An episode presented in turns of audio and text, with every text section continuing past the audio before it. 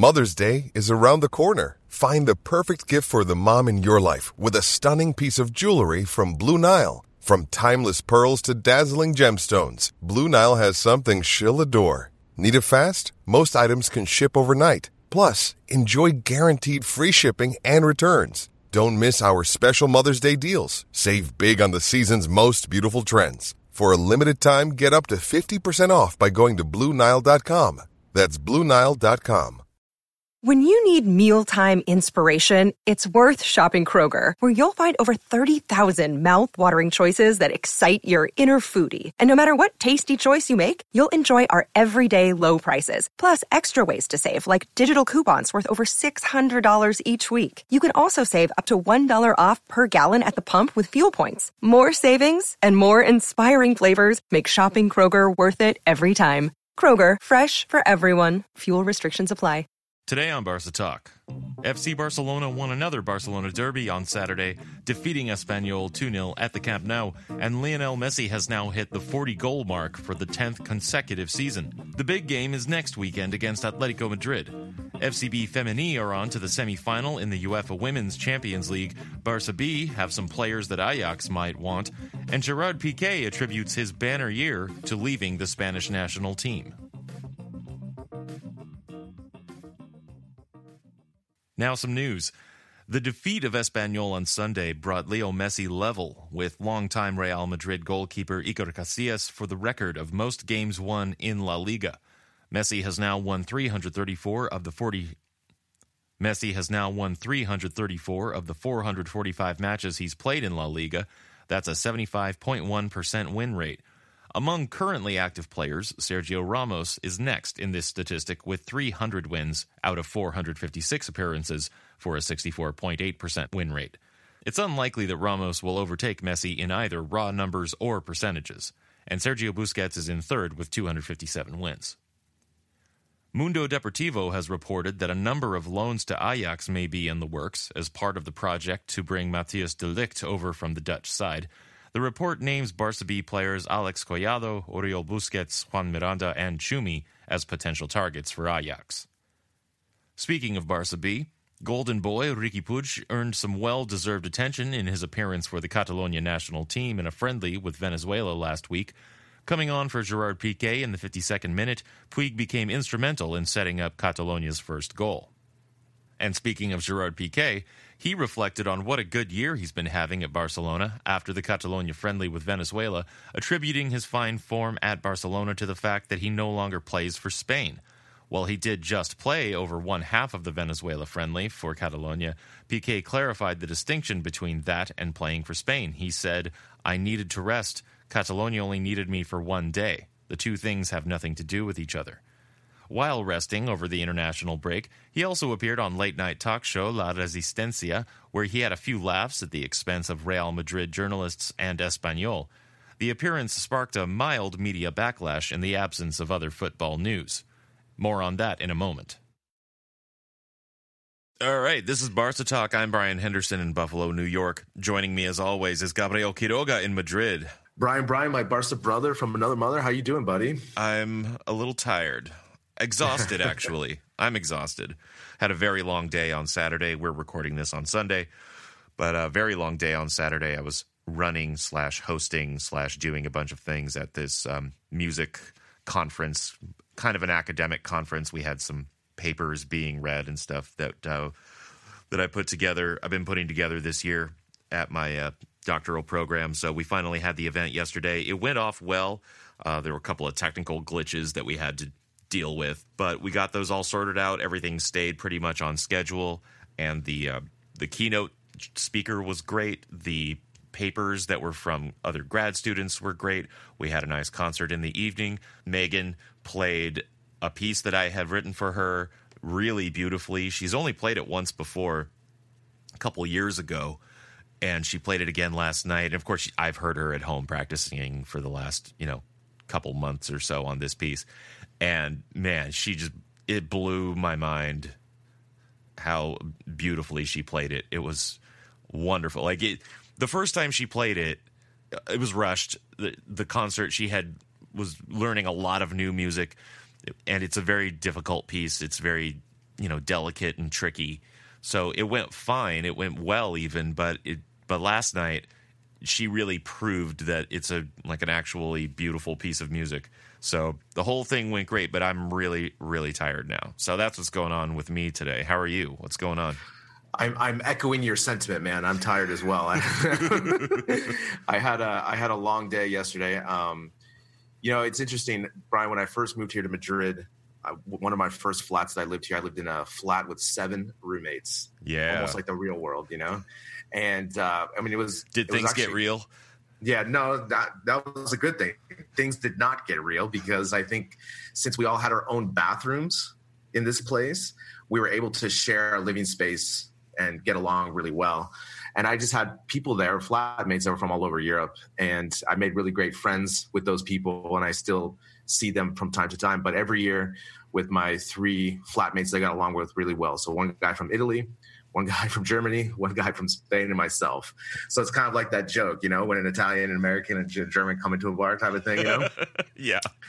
So we always try to meet once a year, and, and of course they love coming back to Madrid. So yesterday or this weekend they were here, and basically we started at eleven o'clock in the morning, and we ended at five o'clock in the morning. Ooh, wow, yeah, that's a long one but it was worth it. It was a lot of fun. It was really nice weather here yesterday, so we were outside uh, in some terraces, just talking and catching up, hanging out. You know, reliving old stories of living in Madrid the first year together.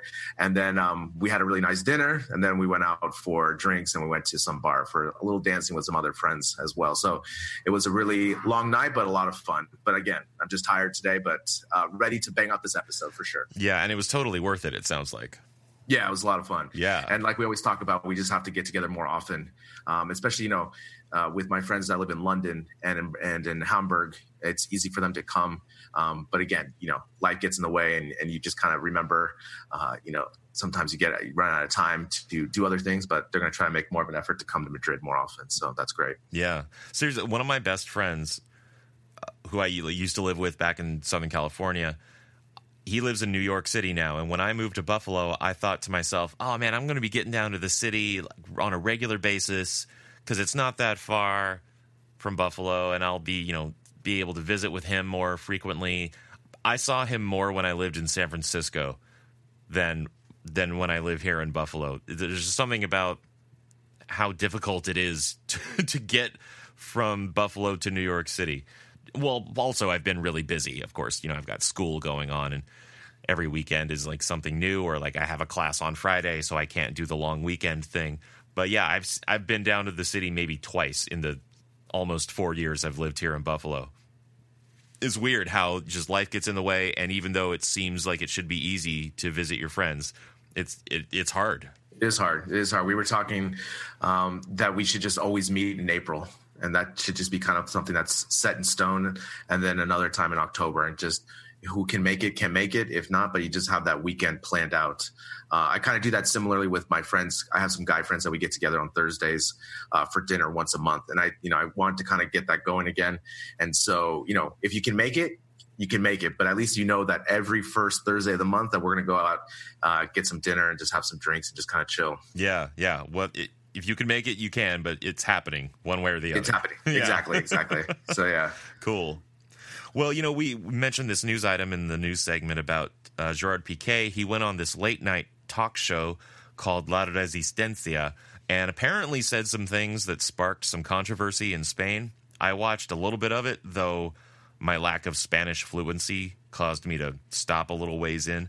But it seemed like, to me, a pretty basic late night appearance, you know, just really kind of having some fun. The host pretty much ran the conversation. He and Piqué is mostly just kind of responding to things, but again, you know, I had a language barrier. So, what controversial things did Piqué say in this appearance? Well, it's not really that it's controversial. It's it's the two things: slow week because of international break, mm-hmm. and Piqué is one of those athletes that always is not afraid to say what he thinks, right? Which is great for us as I'm a huge Piqué fan. I love the way he speaks out. He's really good, media savvy that way.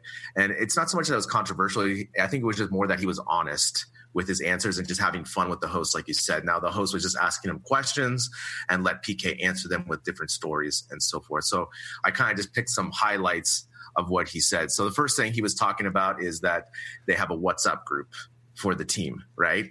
And so sometimes they'll add random Real Madrid journalists for the day to inside the group because you can always add someone if you get their phone number. You can add them to the group like secretly. So all of a sudden say like you're added to this group, right?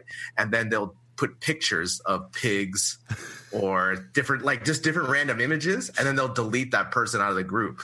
So it's almost like a flash mob group, WhatsApp group. It's really funny. and so uh, there's a really famous Real Madrid journalist here, Tomás Roncero, who you know is super over dramatic about Real Madrid and so forth. And he was telling his side of the story. And sure enough, he said he was added to the group one day. He saw who was in the group, and he's like, Jordi Alba, Luis Suarez, what was going on? And he thought it was a joke, right?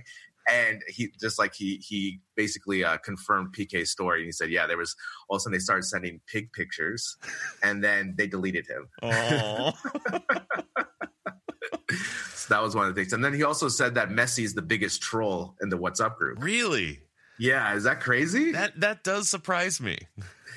I mean, it kind of doesn't. it kind of doesn't because I think he is uh, very, you know, I think inside his circle of friends and teammates, I think he has a different personality and he's able to be more free that Yeah. way. And I definitely, I could see that, but I just thought that was kind of funny. So uh, he, he didn't want to give examples, obviously, because, you know, kind of what stays in that WhatsApp group stays, you know, Sure. kind of like Las Vegas. Right. And, uh, but he was just saying that Messi was the biggest troll in the group. So that was pretty funny. Wow. I just want to tell Gerard Piqué, here's my phone number. You can, let me just tell you my phone number on the show net right now, and you can add me to the WhatsApp group, and you can send me pig pictures. That's fine. Yeah, yeah. That'd be, I would just love to see the chat history on that thing. you know? Exactly. Oh my gosh. Oh my screenshot, gosh. screenshot, screenshot. Screenshot Screenshot. exactly. um, the other th- the other thing about that WhatsApp group was the the host asked them, you know, who's in this group? You know, is it just players now or what? And Piqué said, no, there's some ex players. And so the host goes right into his Neymar in the in the in the group, and Piqué without thinking goes. Se queda. so he is in the group. I mean, that is just so brilliant. yeah, so Neymar's in that group. Nice. um, the other see, that's question that's fun. That's fun stuff. that is fun stuff. And then the other question, we'll go into some other questions. So the question, the host asked them, uh, "When was the last time, or how many times have you had sex in the month?" Which is kind of like a really random question. And Piqué, without thinking twice, he goes, "Does the two times that the Bernabeu count in the last month?" Like, just brilliant, you know, just brilliant. So like he, he's like a comedian, you know. He is. He's so fascinating this way. He does have a Uh, quick wit.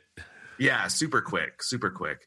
Um, then they were talking about Zlatan Ibrahimovic. Um, they were bringing up this this picture that was taken of them when they when Zlatan was on FC Barcelona. They were in the parking lot, and it looks like they were about to kiss. Yeah, I've seen that picture. You see the picture, right? Yeah. So they brought that up in the in the talk show and so forth. And Piqué was talking about Zlatan about. He has a he loves money more than anything. And I didn't know this about Zlatan. I'm not really I don't really follow him that that well, so I don't know. But he said Zlatan has a famous saying. He said, "Money's not important.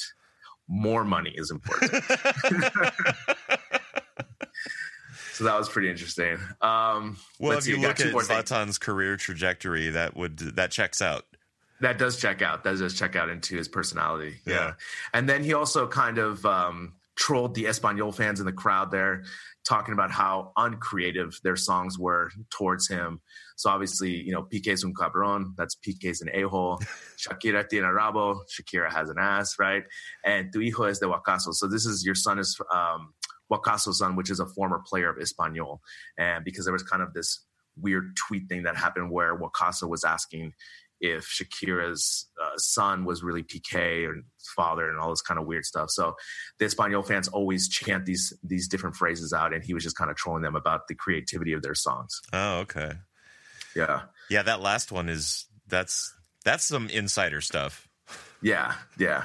um, and so yeah, so he's just always is laughing about that because you know he he just trolled them as well. And then the other, the last one too is just talking about the budget of Espanyol. He said that he's worth more than the budget of Espanyol. Right. He is individually worth more than Espanyol.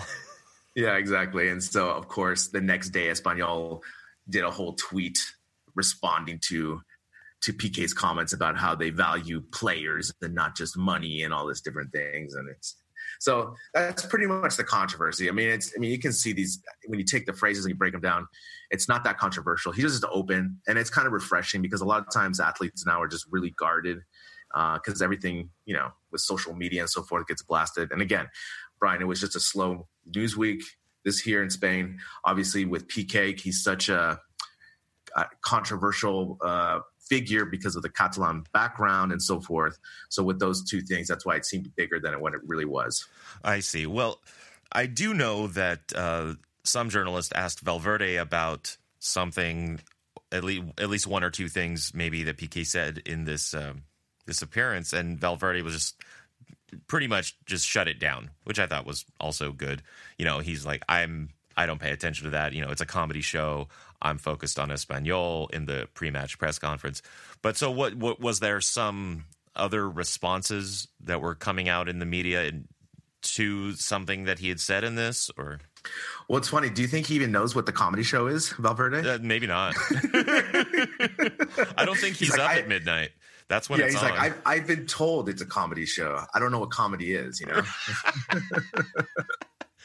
no, I mean Valverde is nicely in bed by by midnight when, yeah, that exactly. show comes on. He maybe he yeah. doesn't even have Movistar.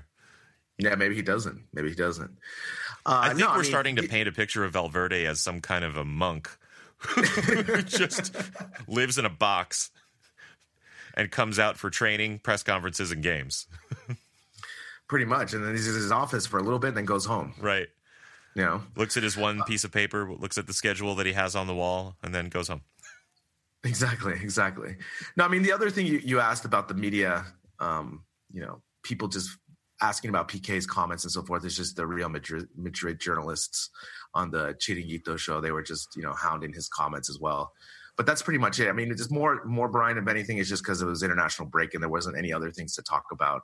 And it was just the perfect timing because it was I think a Thursday night, so it just gave extra fuel for the weekend going into the weekend games. Yeah, and well, and it's a good time for him because part of you know what's creating such a good year for him, what's giving him the ability to play so well this year because he is having a great year, is that he's not on international duty. That's true. That's what he said. He said he's able to rest more in between those international breaks. He's not, you know, he's not playing as much. Um, obviously, he played for catalonia but like he said, it was just the one match and again, he's able to be more refreshed, and so he's been able to notice that this year. And obviously, we've seen how great. I mean, he's he's going to be the defender of the year for La Liga. I think. Wow. Yeah. No, I I would buy it, especially yeah. in that last. I think it was the last Clasico where there Real Madrid was was putting these crosses in, and he was taunting them to just keep putting them in. Yeah. Yeah. it's pretty good. I mean, just just think about the minutes that he's played this year. He has been really solid on defense this year, more solid than in the past years. And I could definitely take credence to that. I mean, just playing less games with the Spanish national team has led him to be fresh. And as we saw yesterday with the team as well, that the, some of the players that didn't play, you can just tell they were they had a, a bounce in their step a little bit. I mean, they didn't play really well at the beginning, but at least their legs looked fresh going into this last difficult stretch run that we're going to have. Yeah, yeah, looking sharp. Now, let me ask you, are you excited for next weekend? Brien, I cannot wait. I mean, I'm counting. I mean, seriously, Brien, like my train travel, I love traveling on train. It's the best.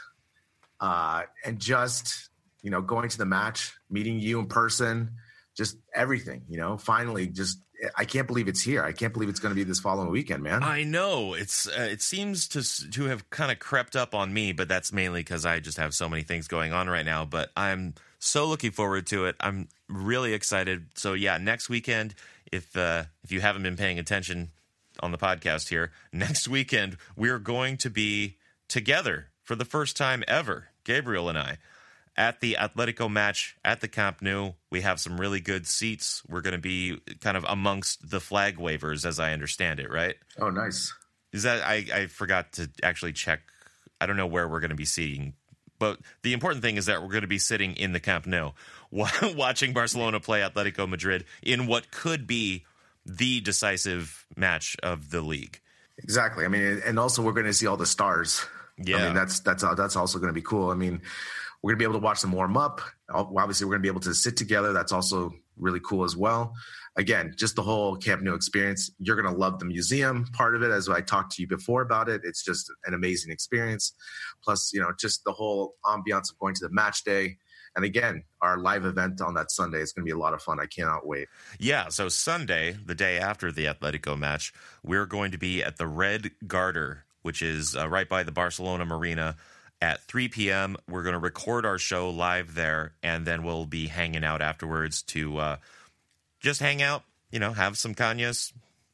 Nothing, uh, nothing formal, you know, just nice, relaxed hang after we record the episode. So come on, if you're in Barcelona on Sunday, come through to the Red Garter and come say hi.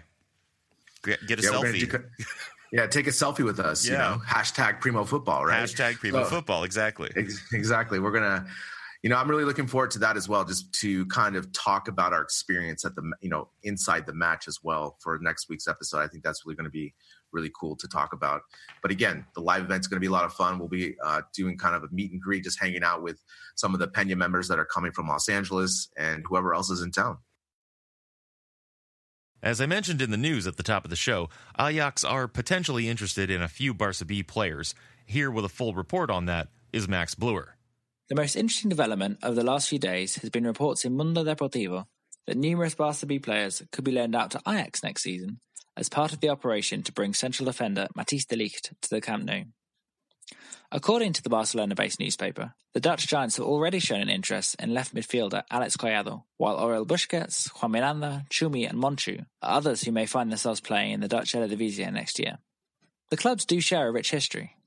As every Culé knows, it was Dutchman Johan Cruyff, along with former Ajax player and manager Rinus Michels, who installed Barca's trademark possession-based style at the club that made him legend. You can go back and listen to the Barca Talk episode in which Brien interviews author Jonathan Wilson about his fascinating book, The Barcelona Legacy, which explores this crucial period in the club's history and the impact that it continues having today.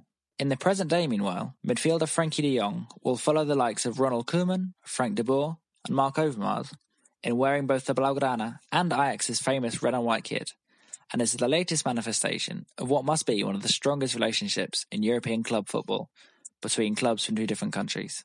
From an institutional, historical, or cultural point of view, then, it makes sense for Barca B players to be loaned out to a club that plays in Barca style, both for their own development and also to further strengthen a relationship that is enabling Barca to bring in players like De Jong and, fingers crossed, De Ligt. There are reasons, though, to treat these reports with caution.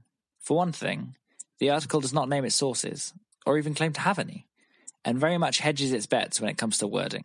Quote, Good relations between the clubs may facilitate the arrival of young players from La Masia to Ajax, and Ajax may be interested in players like Collado or Busquets. It's almost as if, perish the thought, Mundo Deportivo are pulling articles out of their backsides on the flimsiest of pretexts. Moreover, and perhaps more importantly, what interest Ajax have in burnishing young talent from other clubs?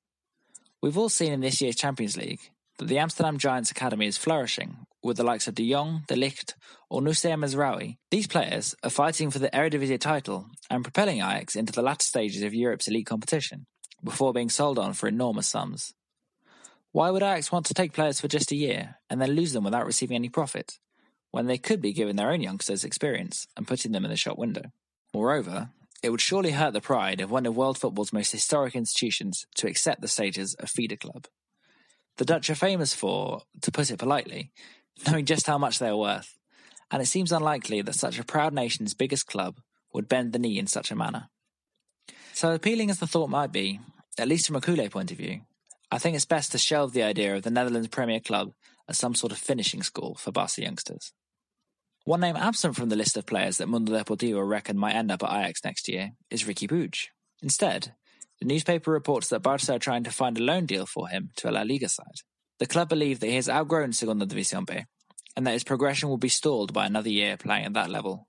In the unlikely event of Barca B achieving promotion to Segunda, the club might rethink Riqui's immediate future, but for now, it seems a loan to a low to mid-table La Liga side is on the cards for next season. Interestingly, though, Catalonia Radio are reporting that Riqui is one of the players Barca want to send to Amsterdam, along with Miranda and Oriol Busquets, and that the two midfielders are seriously considering the idea.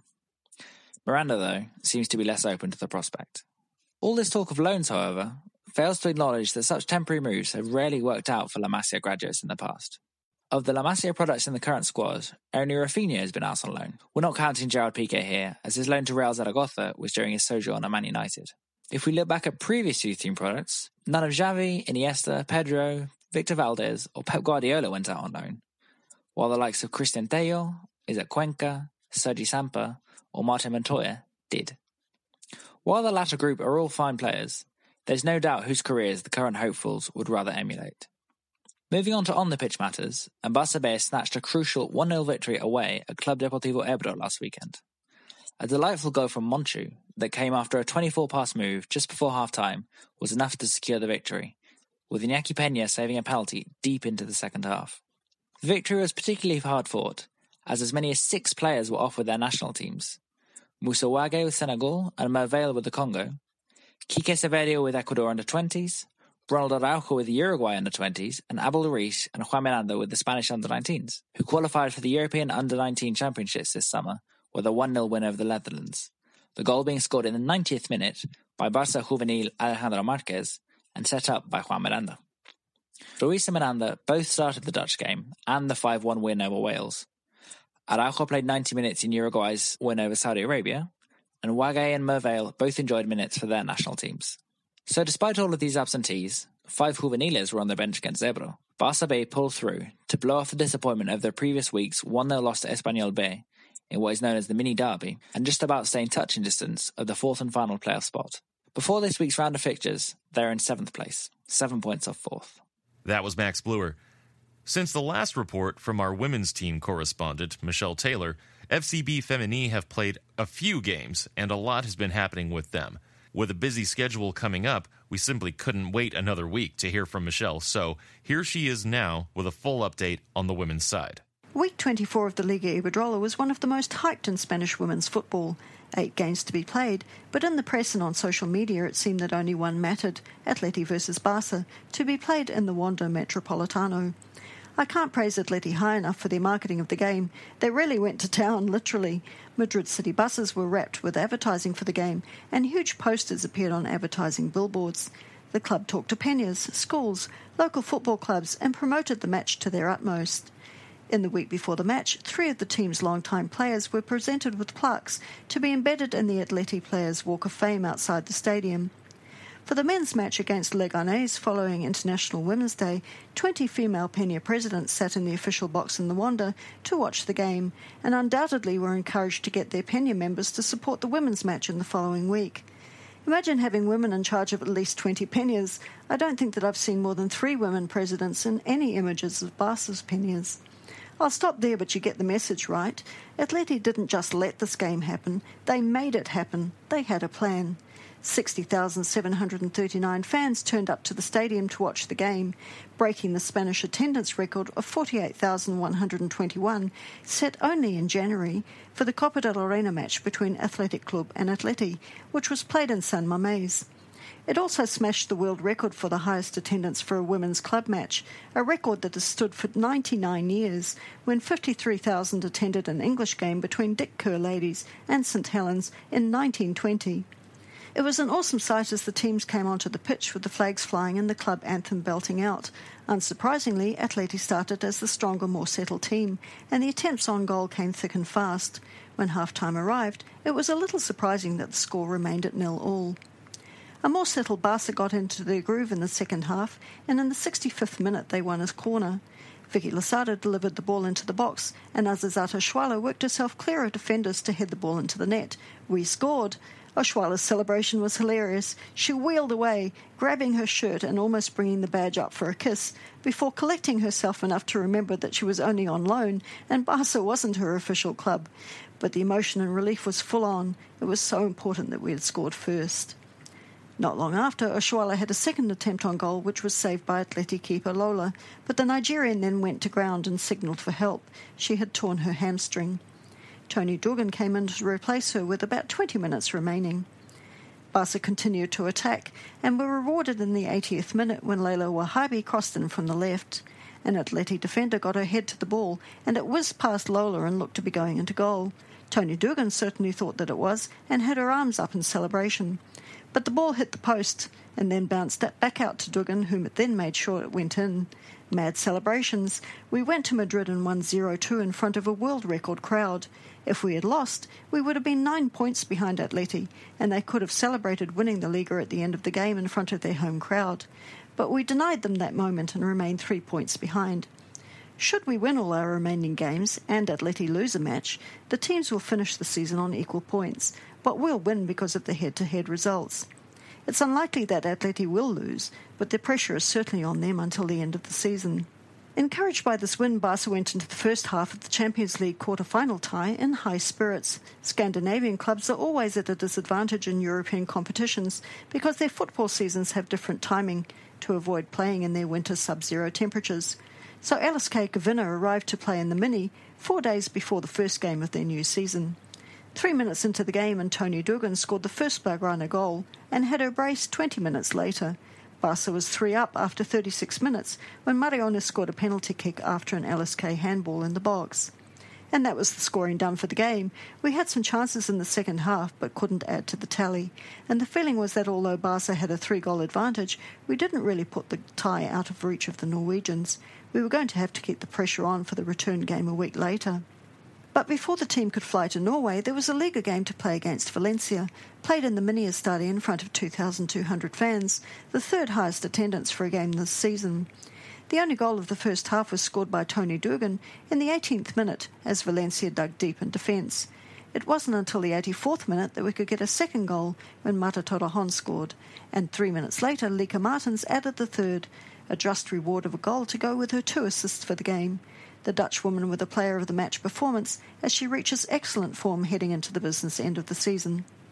With Valencia out of the way, focus then turned back to Champions League. LSK Kvinner usually plays its league games in a covered stadium, and that's a no-no under Champions League regulations. So the game was arranged to be played on LSK's main pitch, Åråsen Stadion. The first images of Barca's training on the pitch lit up social media, tweets such as, that looks like a potato field, and that pitch could do with a coat of green paint, and my local pitch is better than that, which were all valid points because the pitch was awful, more brown than green, with huge holes where players' cleats were ripping out the turf. To be fair to the club, they had recently replaced the pitch, but a Norwegian winter isn't kind to new grass, and it was suffering. So both teams headed onto the pitch on fairly equal terms. The home team usually plays indoors on artificial turf, and Barca with more experience on a variety of pitch surfaces, but without the home crowd support. And it was great support 5,600 people in the stadium. Even Erna Solberg, the Norwegian Prime Minister, was there. What a buzzy atmosphere, the fans didn't stop singing for the whole match. Despite the pitch conditions, Barca managed to start the game with a lot of possession and quick passing. In the seventh minute, Mel Serrano crossed into the box from the left. Mariona Caldentey laid off the ball for Lieke Martens, who lofted the ball into the right side of the net. And with that advantage, three home goals and an away goal, Barca went into survival mode. Unfortunately, that meant that the game wasn't the most exciting to watch, but given the state of the pitch, it was better that injuries were avoided. Two subs were made just before the second half started, and one of the players to come on was Natasha Andonova. She had a great half, denied a couple of goals by some stellar goalkeeping, and her goal Olympico attempt from a corner kick looked to have crossed the line. Certainly the Barca players in the box were convinced, but without any VAR reviews, the goal wasn't awarded. So now we're in the Champions League finals, the second time that Barca has progressed this far in the competition. Last time our opponent was Olympique Lyon, who went on to win the trophy. This time we'll play Bayern Munich, the Bavarians reaching their first semi final. It will be an interesting matchup. The German side will play a physical game, and Barca will be the more technical team. We should be in for a very good couple of games towards the end of April. Visca Barca e Força Barca Femení.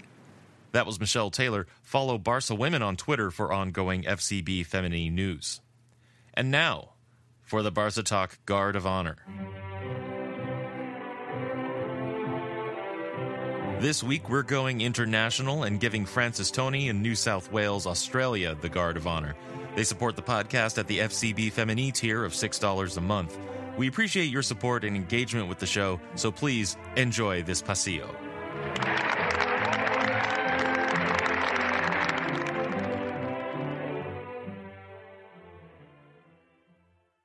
And you can get involved too. Support the podcast through Patreon. Just $3 a month will get you a private feed for the show that you can set up in most podcast apps, and the episodes you get in that feed will be free of the very few commercials that we do have on the show.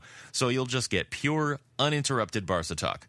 At the Barca Femení tier of support or higher, you'll also get our Thursday bonus episode in the feed. And each tier of support comes with discounts on Barca Talk merchandise in our newly expanded store. We now have t shirts and notebooks bearing the hashtag Primo Football or We Have Messi, You Don't catchphrases you hear on the show regularly. There's a link to Patreon in the show notes, but if that link isn't working, just go to barcatalk.net and click on Support the Show to get to Patreon. Now, one other way you can help support the show is through our Amazon marketplace. Every week, each of us will select an item on Amazon that we like. And if you're interested in helping the show, you don't want to do the monthly Patreon thing, you can just purchase that or just follow the link. And any purchase you make on that visit to Amazon, a few pennies will filter down our way.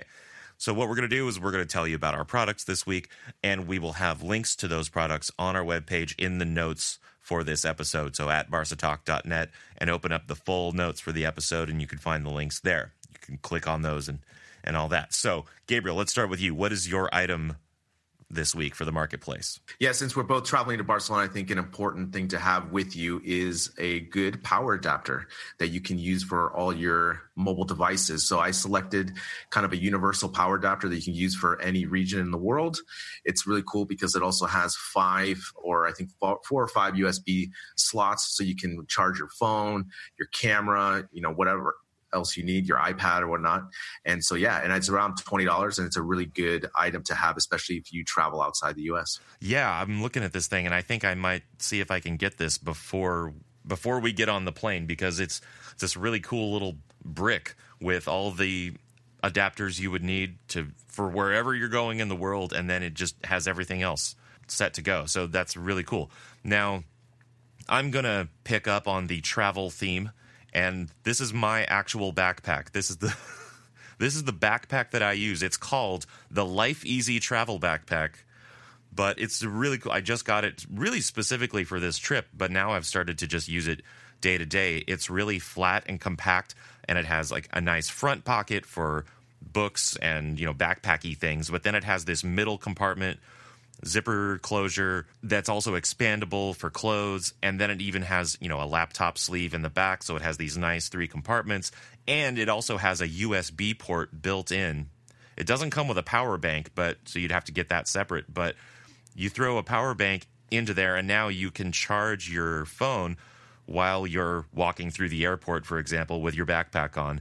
It's it, it's designed to fit under the seat of an airplane so if you're taking a short trip and you can get all your stuff into this one backpack, you don't even have a carry-on, you just have a quote unquote personal item. And you know, with all the fees now and things changing in the airline industry where they nickel and dime you to death just for having a carry-on bag, this thing is a really great solution. So I'm I love this backpack. I'm a big fan of it. So that's my item this week. Yeah, I think it's a really cool item because especially when you travel here in Europe, it's better to travel lighter because you are going to be walking a lot. I mean, that's that's the thing. So to have that backpack, I was you were telling me about it. It looks really cool, especially that you can put under the seat and you can expand it. I think are really cool features of this travel backpack. Yeah, Megan actually took it to San Francisco recently, and it was the only thing she took, and she was just going for the weekend, but it fit everything that she needed. I mean, I'm also bringing an actual suitcase on this trip because we're, we're going to be we're going to be in Spain for about a week, so I am bringing a full a full ish, you know, like a carry on size suitcase. But I'm definitely going to have my backpack, and that's what I'm going to be using for, you know, getting my stuff to the live event so that we can record the show and all that. But yeah, it's a really cool, really cool thing. I was very glad I got it, and it was only, it was only twenty bucks. So that's the marketplace. Again, just find the episode notes for this episode on the website barcatalk.net and if you're interested in either of those items you can click on the links and and then you know we'll get a few get a few pesetas to come our way from that purchase. All right, now let's shift to La Liga. Now, on Saturday, it was match day 29 in La Liga. Espanyol came across town to, to play us at the Camp Nou. And the lineup that Valverde made, you know, he was not pulling any punches. And they created a lot of chances in the first half, particularly Messi was pulling some magic moves out all over the box, but no goals came out of those chances. Later on, Valverde switched out Malcom for Arthur in the 60th minute, and that shifted Coutinho to the midfield, and that did put more of a cutting edge on the attack. And the scoring finally started with this really cheeky free kick from Messi, and then he got another in the 89th minute with the help of Malcom. But going back to the beginning, I have a question to start things off. Because Valverde went with Piqué and Lenglet in central defense. So I'm wondering, has has Umtiti fallen out of Valverde's favor? Because we know he's had injury troubles this year, but he played both French international matches during the break, 90 minutes each. He seems to be fit. He had a decent amount of rest between the last France match against Iceland and now he's got Espanyol in La Liga, but he doesn't. He's on the bench. He doesn't get in the game at all. So what does Umtiti have to do to get back into a Barcelona starting lineup? It's an interesting question. I just think in this situation, Valverde is just riding the hot hand with Lenglet. Lenglet has been injury free for the whole season, pretty much. He's probably grown in favor, you know, for Valverde to pick him, you know, for the strongest eleven right now currently. And I just think, you know, especially Umtiti probably is still kind of going through that injury process as well. So maybe he is 100%, but getting better and more and getting stronger in practice. So I don't know if he's really fallen out of favor, but I don't know either. I don't know if we're going to see him again and for like these tough matches. I mean, because I honestly think, especially after Lenglet's performance yesterday, how can you argue to switch Umtiti in there at the moment? You know, right? No, that's a good point, and you also raised an even better point, I think, which is that it just seems, judging from Valverde's lineup, he is definitely a hot hand manager. He likes to stick with what is working right now. So there's really nothing. Maybe there's nothing that Umtiti can do to get back into a Barcelona, into the starting eleven. All he can do is wait for Lenglet to screw up and then Valverde will turn to Umtiti as an alternative. But as long as Lenglet is still playing well, Umtiti's going to sit on the bench. Yeah, it's a good point. Or an injury, right? I mean, that's the thing. I mean, you know, what I would do is just rotate the three of them. Right. You know, exactly. Some, yeah. So but that's something not what like, Valverde would do. Clearly. Yeah, I know. I know. because the thing is, Umtiti is a very valuable defender, right? He's one of our most valuable, you know, defenders on the team, and so you know, one theory you could do is obviously what he does right now, just use two. But for me, I would maybe take Lenglet off the 80th minute and put him TT and then just rotate back and forth, kind of like that, just so at least TT is a little bit more match fresh. If something were to happen, if we need him, he's ready to go. Because defending, you know, it's, it's, it's a really difficult thing to get back at a top level like that. And you kind of, you know, the more minutes that he has, then Umtiti will be able to help us out if, if something were to happen in the in the next couple of games. Right. So that mean like that would be a very kind of like proactive approach, but and this isn't necessarily a criticism, but I think it's a fair observation that Valverde is more reactive uh, with his lineups. That's just his style. You know, his background coming from Athletic Bilbao, which is, you know, a mid-tier table team, you have to ride your strongest 11 into the ground essentially. Yeah, right? you don't because, you don't have a choice you don't have it exactly you don't have a choice but here in barcelona you know especially with the players that we have on the bench the depth we have you have to be able to manage that. And you know this is a tricky problem you know because last year umtiti had a banner year for barcelona. He was a top-notch defender and now he seems to be healthy healthy enough to play and start and valverde is going with lenglet so you know i would like to like you said i would like to be more proactive and just put him in these matches, you know, somehow rotate and so forth.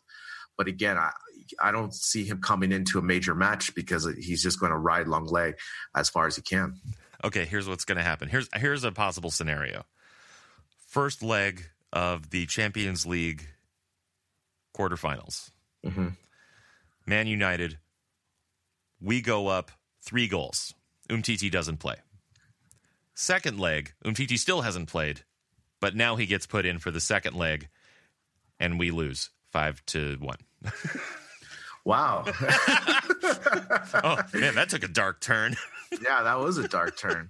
but I'm I mean, just remember, saying, like, it's possible that something like that could go down, and like you said, it would probably require an injury on the part of Lenglet rather than you know some kind of mistake or something like that. But let's let's talk about what happened during the actual match. So Sure. s- starting off, Espanyol they played with five at the back. I mean, they brought the bus, the truck, and the submarine back there. you know?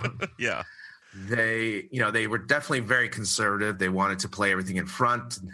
They thought i mean and also you can tell the way they shifted the five towards the middle and towards alba's side knowing and predicting what we'd been saying all the season that they were going to play through the middle and to the left. And so you know in this this match you know for the first 20 minutes brien was definitely just trying to get your legs under you again you know from uh, playing with your teammates on barcelona again it was it had that preseason feel a little bit for the first 25 minutes but then you know they were able to kind of find holes in the defense but i have here on my notes brien they still need to shoot more you know? Barcelona needs to shoot They're- more.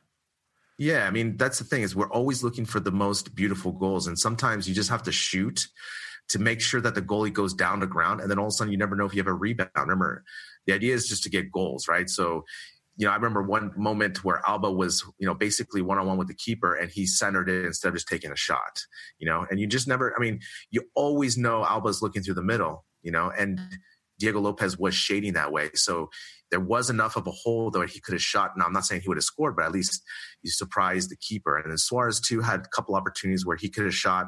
He always looks to pass too much for me. When other teams like this, you know, lower tier teams in La Liga are playing five in the back in this type of defensive strategy, we need to be able to shoot uh, a little bit more often to break that defense up a little bit. Yeah, well, I, I think this, you're right, that a lot of times Barcelona are trying to make the most beautiful goal. I mean, I don't think that that's how they would characterize it. Mm. I think it's more that they're mentally they're operating on this this kind of elevated level where a lot of times they they look better against even better teams than against you know slightly not so good teams Sure. lesser teams. But so it's like it's a question of like, are you going to try and think differently about your approach and go with a more almost brute force approach and just keep taking shots, taking shots, taking shots when that's not really kind of like the level that you think about the game at. It's it's hard to shift in that way, I think, because if you're used to and if you've really you've spent your career at this club kind of getting into this almost elevated way, you know, thinking almost like chess, you know, thinking like one, two, three passes ahead of time. And so you're looking at it in this slightly more complex way. It can be difficult to just say, take shots, you know? I mean, they've done it though. I, I forget who it was, but earlier on in the season, they were having a rough time getting goals in this one match, and was against a lesser opponent. And eventually they just started throwing the ball into the box and they just kept doing it, kept doing it, and they finally scored and they, they did it. But it's it is rare to see Barcelona take a that kind of a brute force approach. I mean, this is important because when we get into tougher matches where, like you said, our passing, our last pass are not finding its way, we have to mix up the attack. Because if the defense, as I always say, is the defense knows that you're not going to shoot from outside the box, the def- it makes it easier to defend always. Now Rakitic has some nice shots from outside the box. They would, didn't come close to make a save for Lopez, but at least they kept the defense honest, and that's all you want to do, right? Especially when you are I don't know, four meters away from the goal, you got to take a shot. Yes. You got to take a shot, right? And that's what I'm talking about, those moments. For example, there was a moment where Suarez was one on one with the goalie and he looked, and instead of just taking a shot, he passed to the middle. And I think that was an opportunity wasted. So, in that opportunity, Suarez should have taken a shot. And I think those, that's what I'm talking about. I'm not talking about just to throw, you know, 30 shots from outside the box like that to change. But we just need to also adapt, especially when a team is playing five in the back. You know, we have to figure out a way, right? Right. I mean, eventually we did just because of the attacking superiority, but that didn't happen till what the 70th minute. So Yeah, and that was on a free kick, so that wasn't even Exactly. a, a run of play thing.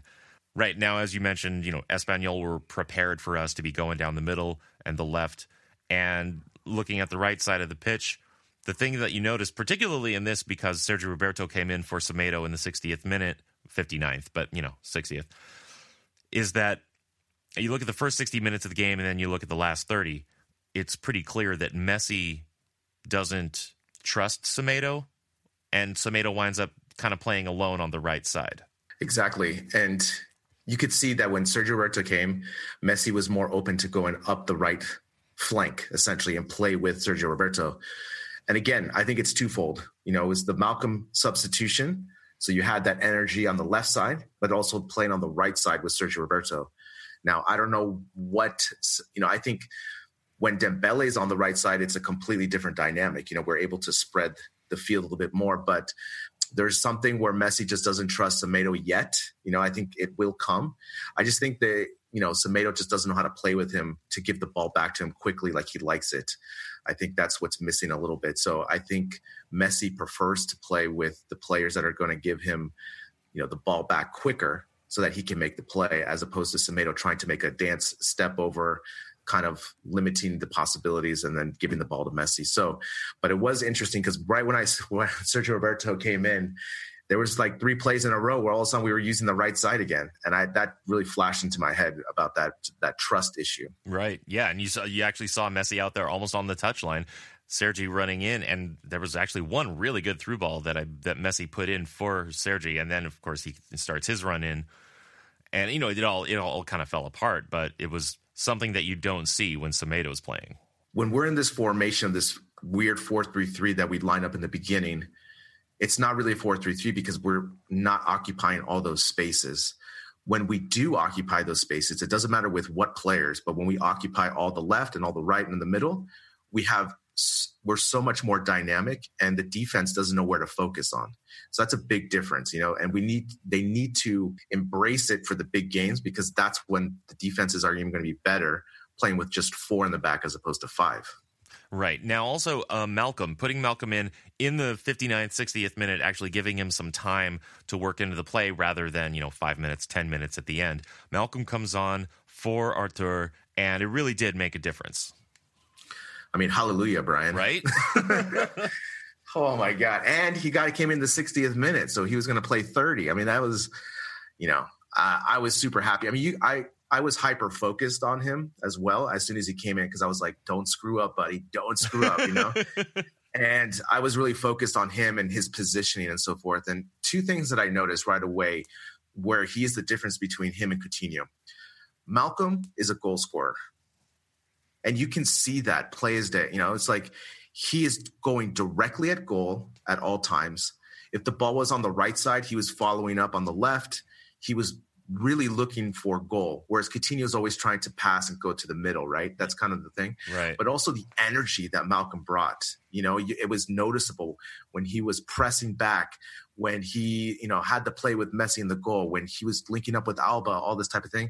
You can see the energy that he gave that attacking side. And especially when Messi was attacking on the right side more, it spread the defense thin and they were able to have more opportunities as well. Yeah, and he just he just brought a lot more tenacity and the Malcom's runs are I want to say better than Coutinho's. The thing about Coutinho is that he'll he'll start to make a run, but he kind of gives up on them pretty early. Malcom will take a run to the point where he's in an offside position and and then start to maybe work backwards and he'll he'll run hard until he's in an offside position. Coutinho will sort of like start a run and then kind of look back and decide that he doesn't want to continue it. And I think there's something about that also because I think Malcom opens himself up to those opportunities more. And I think he's a little bit faster than Coutinho as well. So in the second goal, for example, Rakitic just knew to send him and he sent the ball downfield. Malcom caught up with it, outran the defender. And then he did a really good job holding up the play, waiting for Messi, for example, to catch up puts in this cross, and that was the second goal. Yeah. The other thing, too, is if you notice next time if he plays, watch this aspect of his game with his positioning is that whenever the ball was, you know, attacking and he hit the the penalty box area, he would streak towards the middle. And that is something that Coutinho does not do. It's just kind of a natural goal scoring thing that he does as opposed to Coutinho. And when he does that, the defense has to respect that right? They have to follow him. That opens up a hole. Um, with his speed, he's always using the touch line as well. And again, I just think his energy being so young, uh, so spry, so youthful, you know, this type of thing. You could see that he's he's the new kid on the block and he wants to impress. And so, you know, it was those two substitutions were immediate. You know, you know, I like Semedo's defense this year. He's been playing really well, but when Sergio Roberto goes on that right back, were able to be more balanced, and that led to the two goals in the second half. Right. So the first goal was, I honestly, cheeky is the best thing I can, best word I can think of to describe it. Right? It's 71st minute. They get this free kick, very good position, and Messi does what you would not expect him to do. He kind of sand wedges it in. It was so soft and delicate. He just floated it into goal. And Sanchez was backing up. He even got his head on it, but he couldn't keep it out of the goal. I, that, I mean, that one made me squeal. Honestly, I squealed with laughter at that goal. so the commentators were asking if the defender wasn't there, was Diego Lopez going to get to the ball? No.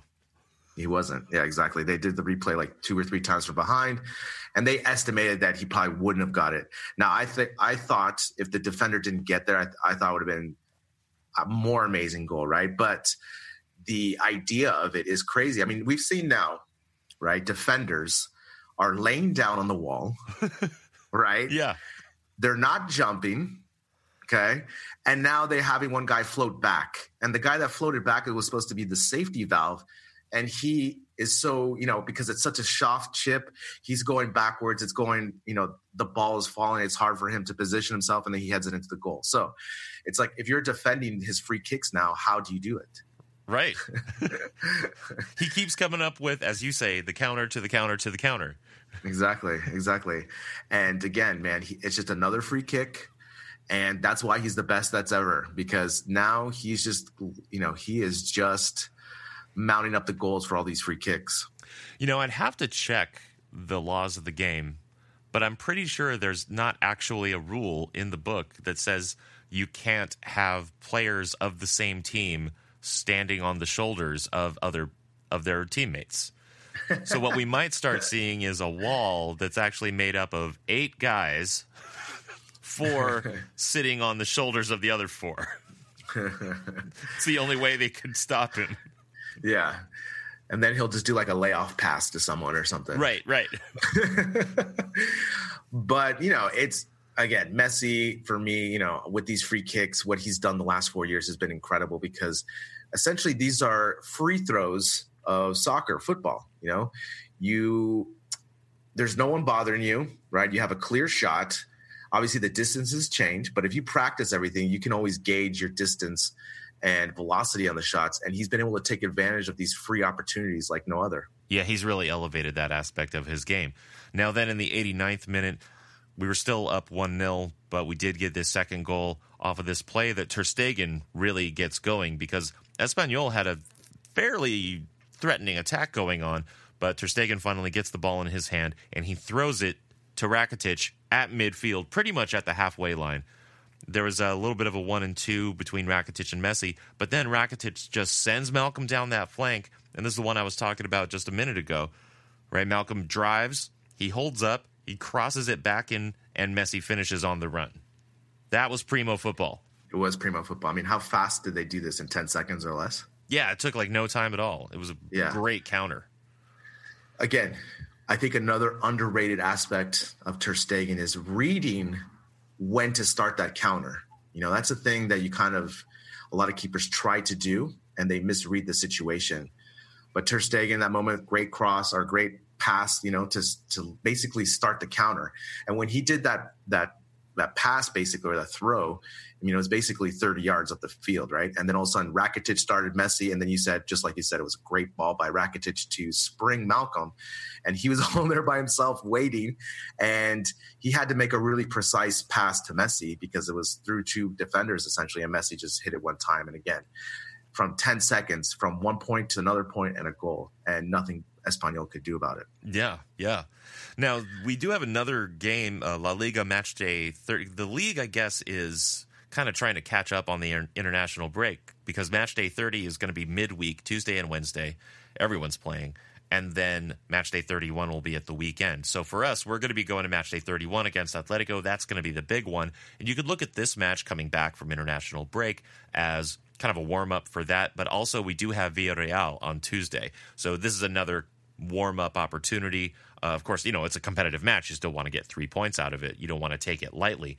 But of course, looking ahead to the weekend, Atletico, you know that that's going to be a big one. It's going to be tough. They're such a hard defensive team to play against. So we've got this Espanyol match and now Villarreal on Tuesday to try and really gear up for Atletico next weekend. Yeah, this is going to be a tricky game against Villarreal because it is a midweek game. You don't want to put all your eggs in this basket because of the Atletico match coming up. Messi is carrying an injury. Suarez is carrying an injury. We have to manage the minutes against Villarreal. Villarreal is at the bottom of the table. We should be able to beat this this team. Use a little bit of the of the bench for this for this game. I, you know, for me, I'm the most nervous for Messi for these next weeks because, you know, Valverde came out and said he's been, you know, with this injury since December. So with all these minutes piling up, especially with the intensity of the games as well, you know, Messi's really going to try hard to do as much as he can. So I'm, I would, you know, hope that you know Valverde limits Suarez and Messi a little bit, use the bench, and uh, because Atletico is going to be tough, like you said, not only defensively but they're physical. They're really, really physical. And one thing we have for us against Atletico that just happened over the weekend or yesterday is that Diego Costa got injured with his hamstring, so he may not be available for the Saturday match, which is good for us because he is, you know, super annoying player. That is the player you love to hate. You know, right, right. well, and they Atletico did have a, a good weekend as well, beating Alaves four 0 with with two uh, excellent goals. Yeah, they had two long range goals. Diego Costa had a really nice kind of flip shot upper 90 uh, from outside the box where he kind of surprised the keeper. And then Thomas Partey, who I, that's that's such a great name. I love that guy. Thomas Partey. It's such a great name. Uh, he had a, a long range shot that was upper 90 as well. So those were really two goals. They won four nothing.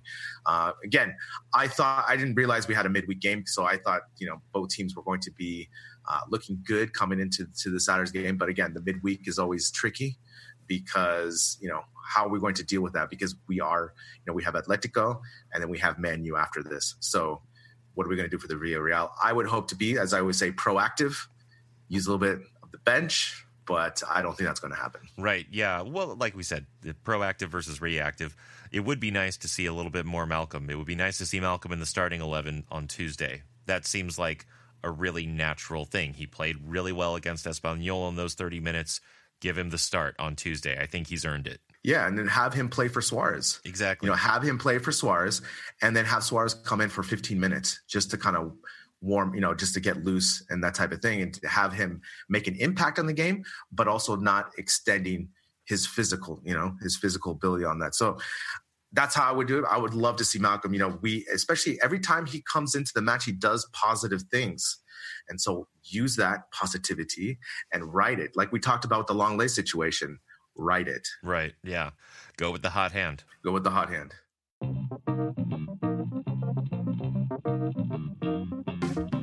Thanks to Max Bluer and Michelle Taylor. This has been a production of Barca Talk, written by Gabriel Quiroga and Brien Henderson, editing by Brien Henderson, music by Brien Henderson and Johannes Brahms, social media and promotion by Gabriel Quiroga. Support the show through Patreon at barcatalk.net. Until next time, Visca Barca.